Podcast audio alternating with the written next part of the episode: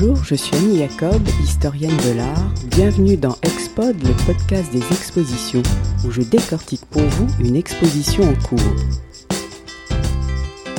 La nouvelle exposition que je vous propose de découvrir, Modigliani, un peintre et son marchand, présentée au musée de l'Orangerie depuis le 20 septembre, porte sur un épisode décisif dans la carrière fulgurante de l'artiste, celle de sa rencontre avec Paul Guillaume, un jeune galeriste parisien, féru comme lui d'art africain, de littérature et de poésie.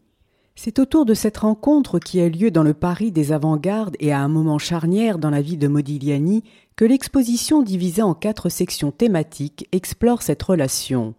Elle permet aujourd'hui d'apporter un nouvel éclairage sur la carrière de l'artiste au style unique. Pour étayer le propos, un nombre restreint d'œuvres mais emblématiques ont été sélectionnées, 22 peintures, 3 dessins, 3 têtes sculptées, 4 sculptures africaines, des photographies ainsi que des documents d'archives. Nous allons donc revenir sur cette rencontre déterminante et fascinante entre les deux hommes. Grâce au soutien inconditionnel de Paul Guillaume, les œuvres de Modigliani ont pu traverser les frontières, car après la disparition prématurée de l'artiste en 1920, il a continué à promouvoir son travail aussi bien en France qu'à l'étranger et notamment aux États-Unis. Lorsqu'Amadeo Modigliani arrive à Paris en janvier 1906, il a 21 ans et il est déjà peintre. Originaire de Livourne en Toscane et de confession juive, le jeune homme de santé fragile se passionne très tôt pour l'art. Il commence à suivre en 1898 les cours de Guglielmo Micheli à la Villa Baciocchi alors qu'il n'a que 14 ans, puis à 18 ans en 1902 il s'inscrit à l'école libre du Nu à l'Académie des Beaux-Arts à Florence et enfin de 1903 à 1905 à l'Académie de Venise. Il aime la Renaissance, les peintres vénitiens pour leurs couleurs comme Bellini, Giorgione, Titien, Véronèse. Il affectionne aussi la poésie de Dante. Quand il quitte l'Italie pour s'installer à Paris, sa culture tant artistique que littéraire est donc avant tout italienne. Paris est alors une ville cosmopolite, elle regorge d'artistes venus des 4 coins du monde trouver des conditions favorables à l'épanouissement de leurs talents, tous attirés par le prestige des impressionnistes et des mouvements d'avant-garde qu'on appellera plus tard l'école de Paris. Parmi eux, nous pouvons citer les Espagnols Picasso et Juan Gris, le Polonais Moïse Kisling, le Russe Marc Chagall, le Roumain Constantin Brancusi, le Lituanien Chaïm Soutine et bien sûr l'Italien Amadeo Modigliani. Malgré la diversité de leurs œuvres, les interactions entre les artistes sont fructueuses, elles se font dans un esprit d'émulation, sans véritable rivalité. La plupart vivent dans des conditions misérables et se retrouvent souvent dans les cafés, dans les académies, dans les ateliers pour échanger sur leur travail. C'est le Paris bohème des années 1910 où les artistes oscillent entre Montmartre et Montparnasse. C'est d'ailleurs dans le quartier de Montmartre que Modigliani s'installe d'abord rue Colincourt, non loin du Bateau Lavoir, où Picasso et sa bande ont élu domicile depuis 1904. C'est là qu'il fait donc la connaissance de Picasso mais aussi du poète Max Jacob. À cette époque, la peinture de Modigliani est influencée par la période bleue de Picasso, par le cubisme, mais aussi par Cézanne et Toulouse-Lautrec. Modigliani partage avec les cubistes l'attrait pour l'art nègre, une nouvelle source d'inspiration plastique qui séduit également la plupart des membres des avant-gardes européennes.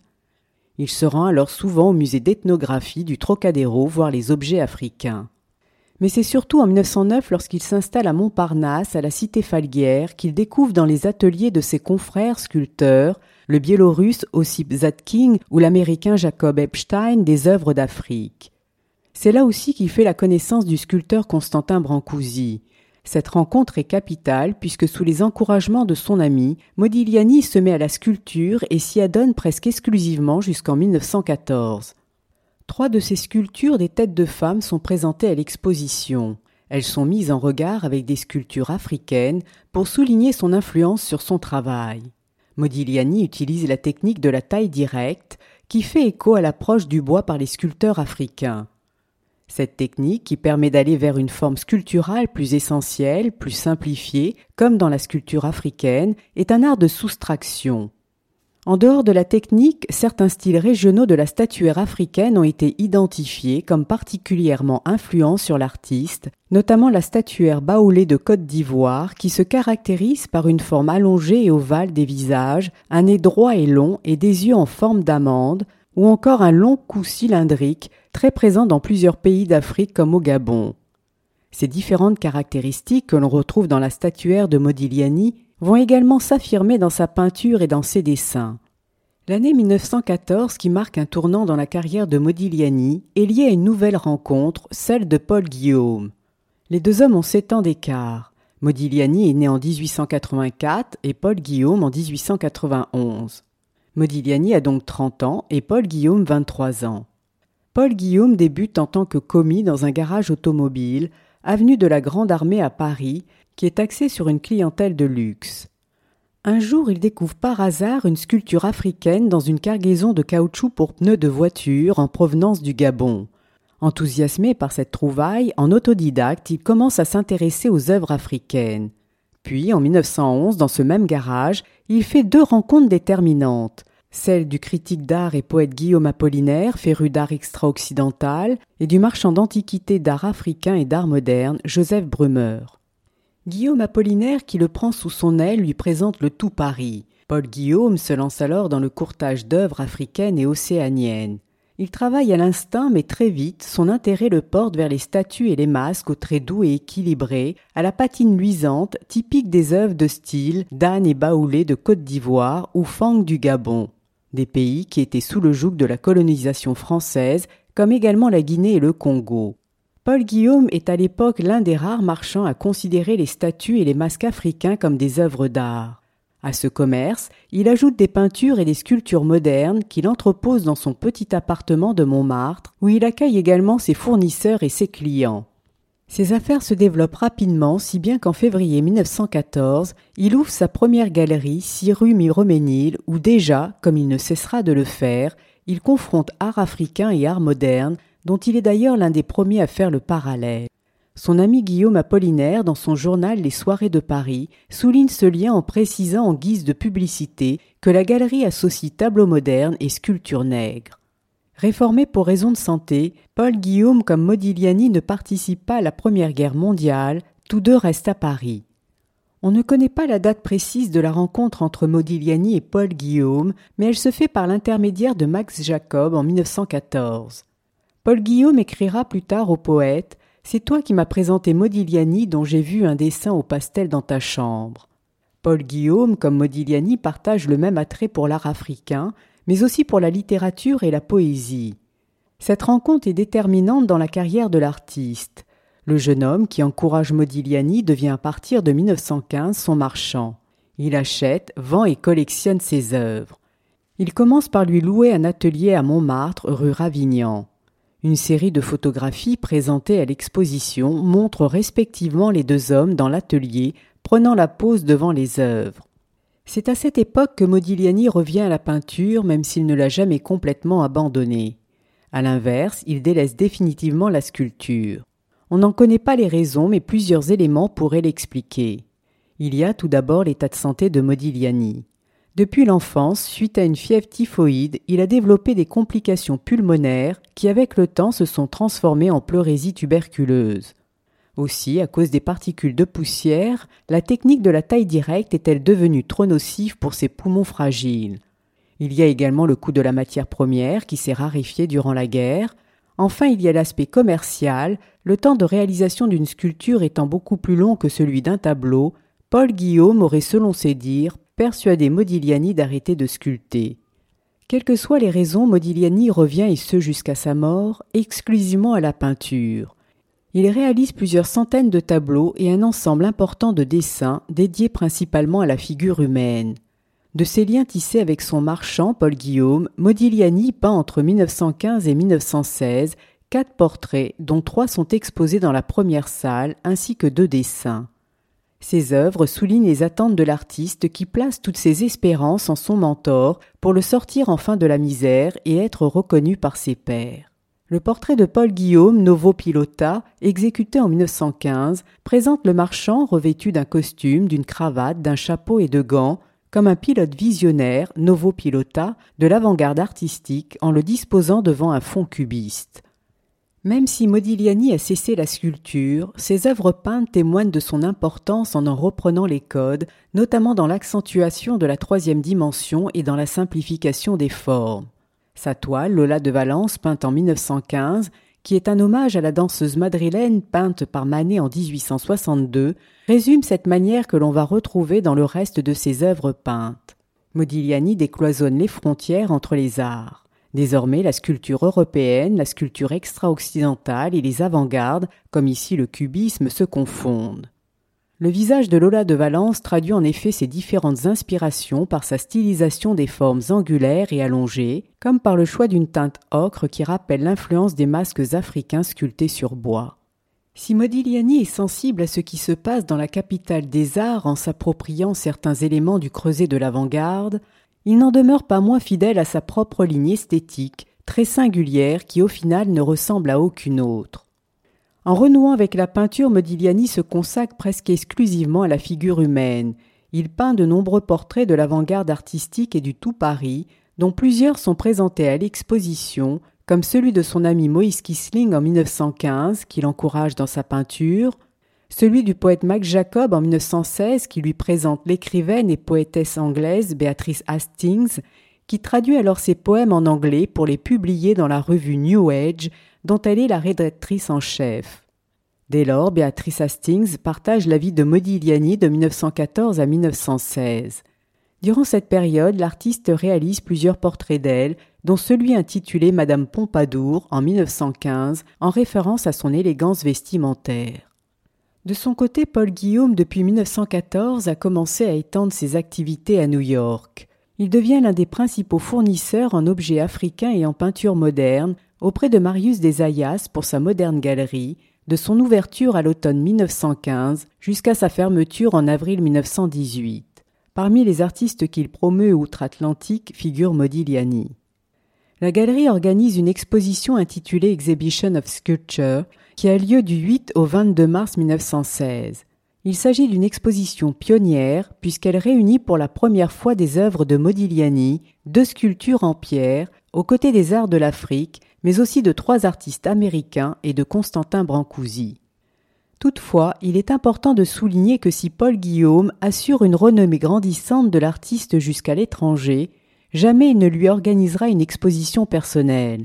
Il prête volontiers les œuvres de sa collection pour des expositions collectives, afin de donner à l'artiste une plus grande visibilité auprès de ses pairs et sur le marché de l'art. Ainsi, en 1916, une autre exposition a lieu cette fois en France, qui associe toujours Modigliani aux arts de l'Afrique. Elle se tient à Paris du 19 novembre au 5 décembre 1916, dans l'atelier du peintre suisse Émile Lejeune. Pour l'événement, Paul Guillaume prête ainsi 25 sculptures africaines et 14 peintures de Modigliani. Le très influent critique d'art Louis Vauxelles, célèbre pour avoir donné son nom au fauvisme, puis au cubisme, note dans les vêtements « J'ai regardé avec intérêt les Modigliani, nouvelle manière. Il étire les visages pour les styliser, comme Derain et les sculpteurs dahoméens, mais il y a là de curieux rapports de ton. » Si le musée de l'Orangerie conserve aujourd'hui 5 peintures de Modigliani ayant appartenu à Paul Guillaume, il faut savoir que plus d'une centaine de toiles ainsi qu'une cinquantaine de dessins et une dizaine de sculptures seraient passées par les mains du marchand. Ce nombre dénote à la fois l'implication de Paul Guillaume dans la promotion de l'artiste et son goût personnel pour ses œuvres. Elles apparaissent d'ailleurs sur les murs de ses différents appartements, comme par exemple dans son appartement-galerie 16 avenue de Villiers dans le 17e arrondissement, où on le voit dans des photographies, assis dans un fauteuil en rotin entouré des œuvres de Modigliani. Il emménage dans cet appartement en 1916, après la fermeture à cause de la guerre, de sa galerie rue Miroménil à la fin de l'année 1915. Malgré l'intérêt que Paul Guillaume témoigne à Modigliani, il ne suffit pas à le sortir de la misère. Lorsque son ami le sculpteur Lipschitz signe un contrat avec le marchand Léonce Rosenberg en 1916, il lui commande un double portrait de lui et de sa compagne afin de le soutenir financièrement. C'est au cours de l'année 1916 qu'un nouveau marchand, Léopold Zborowski, s'intéresse à Modigliani. Ce Polonais, installé à Paris depuis 1910, est un poète qui vend des livres et des gravures. À la différence de Paul Guillaume, Léopold Zborowski soutient l'artiste, il lui donne une allocation et lui achète le matériel nécessaire pour travailler, des toiles et de la peinture. Si Paul Guillaume lui a fourni un atelier, il ne s'est jamais préoccupé des questions matérielles. Il croit en Modigliani mais ne se soucie pas de sa situation personnelle. On s'aperçoit d'ailleurs qu'entre 1915 et 1916, le peintre, pour des raisons économiques, réalise surtout des huiles sur carton. Ce matériau peu coûteux a l'avantage de ne pas nécessiter de couches de préparation et permet une exécution plus rapide et spontanée. Plusieurs huiles sur carton analysées à la lumière infrarouge ont révélé la présence sous-jacente d'anciennes peintures.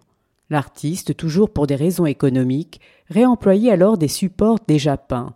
À partir de sa rencontre avec Léopold Zborowski en 1916, la situation de Modigliani change. Il commence à utiliser plus fréquemment des toiles vierges.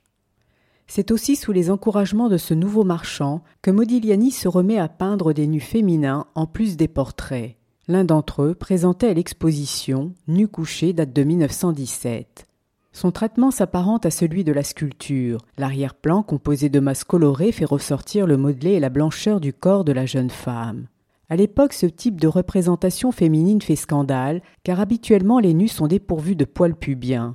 Aussi, lorsque Léopold Zborowski organise la première exposition personnelle de Modigliani, qui rassemble plusieurs portraits et 4 nus à la galerie parisienne de Bertheveil, les nus exposés en vitrine sont-ils menacés de saisie par la police pour outrage à la pudeur. Malheureusement, l'exposition s'arrête brutalement et Modigliani ne vend aucun tableau. Au cours de l'année 1917, Léopold Zborowski met à son tour à la disposition de Modigliani une chambre dans son appartement de la rue Joseph-Bara pour travailler. Cette même année, il fait la connaissance, grâce à la sculptrice d'origine ukrainienne, Chana Orloff, de Jeanne Ebuterne, une jeune artiste de 19 ans qui étudie à l'Académie Colarossi à la Grande Chaumière et qui pose pour le peintre japonais Fujita. Très vite, elle devient sa compagne et son modèle. Grâce à Zborowski, le couple s'installe ensemble rue de la Grande Chaumière. En 1918, à cause des bombardements, mais aussi à cause de l'état de santé de Modigliani et de la grossesse de Jeanne, Léopold Zborowski envoie le couple dans le sud de la France, à Nice. Il leur mandate régulièrement de l'argent. La palette de Modigliani devient plus lumineuse, les formes s'adoucissent, comme dans La Belle Droguiste, dit aussi La Belle Épicière, ou dans Le Jeune Apprenti, où l'on sent également l'influence de Cézanne. Le 29 novembre 1918, Jeanne donne naissance à leur premier enfant, une fille prénommée également Jeanne. Même si Léopold Zborowski est devenu son nouveau marchand, Paul Guillaume continue à lui acheter des œuvres, comme par exemple en 1918 La Chevelure Noire, dite aussi Jeune Fille Brune Assise, qui rejoindra les collections personnelles de Picasso, et à se voir ainsi à Nice sur la promenade des Anglais vers 1918-1919, comme l'attestent les 3 photographies présentées à l'exposition. Lors de cette promenade, Paul Guillaume informe Modigliani qu'il va inclure 4 de ses œuvres dans une exposition collective prévue pour le mois de décembre dans sa nouvelle galerie rue du Faubourg-Saint-Honoré. Cette exposition, qui ne durera que 9 jours, met en évidence la reconnaissance croissante dont bénéficie Modigliani, parfois placé sur un pied d'égalité avec Picasso et Matisse. En mai 1919, Modigliani rentre à Paris avec sa compagne et leur fille. Une nouvelle exposition, organisée cette fois à Londres par Léopold Zborowski à la Hills Mansard Gallery, qui présente plusieurs toiles de l'artiste, remporte également un franc succès. Alors que Modigliani commence à être reconnu, il meurt le 24 janvier 1920 d'une méningite tuberculeuse. Ne supportant pas sa disparition, le lendemain, Jeanne, enceinte de leur 2e enfant, se suicide. Après la mort de Modigliani, Paul Guillaume poursuit son travail sur la reconnaissance de l'artiste en continuant d'acheter et de vendre en France et à l'étranger ses œuvres. Ainsi, le collectionneur américain, le docteur Albert Barnes, lui achète entre 1922 et 1923 16 œuvres de Modigliani, une tête sculptée, 3 œuvres sur papier et 12 peintures dont un nu allongé. Dès lors, les œuvres de Modigliani commencent à prendre de la valeur sur le marché de l'art.